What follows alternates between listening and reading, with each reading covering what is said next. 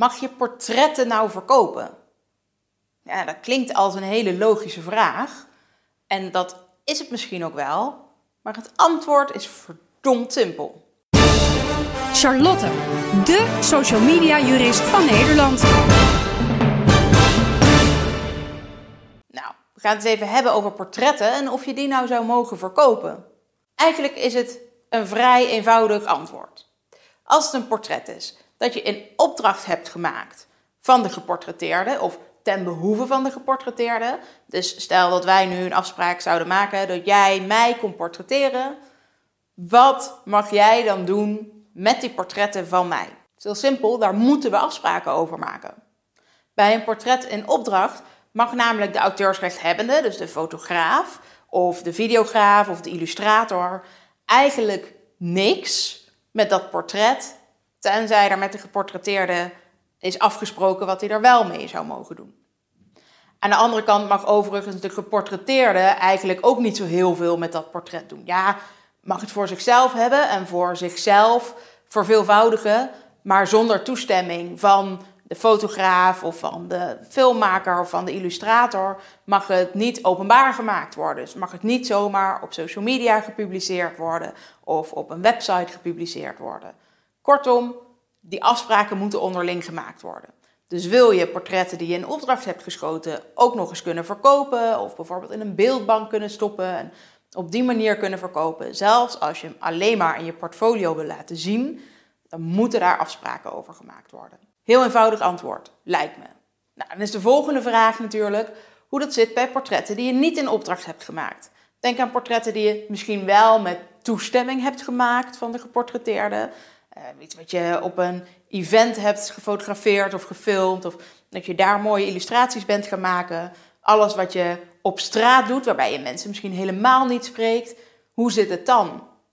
Nou, je kunt natuurlijk gewoon een quitclaim laten tekenen als je iemand nog op tijd te pakken krijgt. En dan kun je daarin opnemen dat je die portretten ook mag verkopen, dat ze ook in een beeldbank mogen. kun je daar nog uitleg bij geven.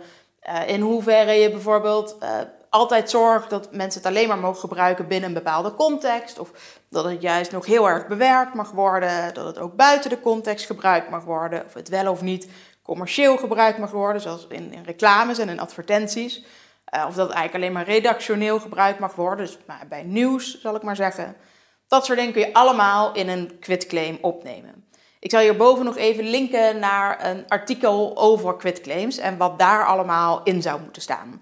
Dan kun je er als het goed is zelf wel eentje schrijven die past bij de manier waarop jij de portretten zou willen gebruiken.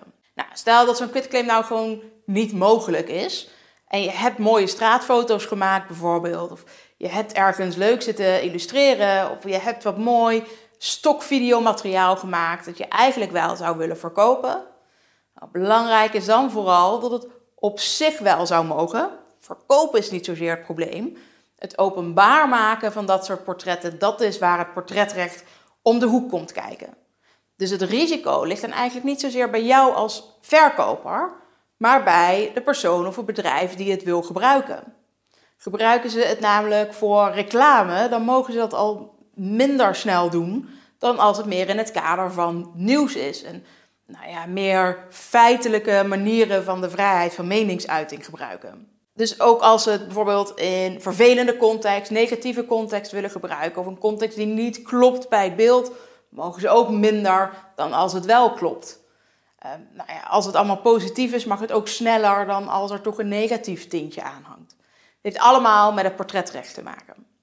Als mensen nou niet eens herkenbaar in beeld zijn, nou, dan kom je helemaal niet eens toe aan het portretrecht. Nou, zul je misschien nog afvragen, maar hoe zit het dan met de algemene verordening gegevensbescherming? Nou, dan hebben we een uitzondering sowieso al voor uh, journalistieke en artistieke doeleinden. Dus ook daar kom jij dan als maker makkelijk vanaf. En als het gaat om het publiceren, als je niet weet wie er in beeld verschijnen, dan zijn het ook geen persoonsgegevens. Dus dan mag je er al veel meer mee doen dan als je zou, wel zou weten wie het zijn of zou kunnen achterhalen wie het allemaal zijn. Ook daar heb ik alles uitgebreid over geschreven.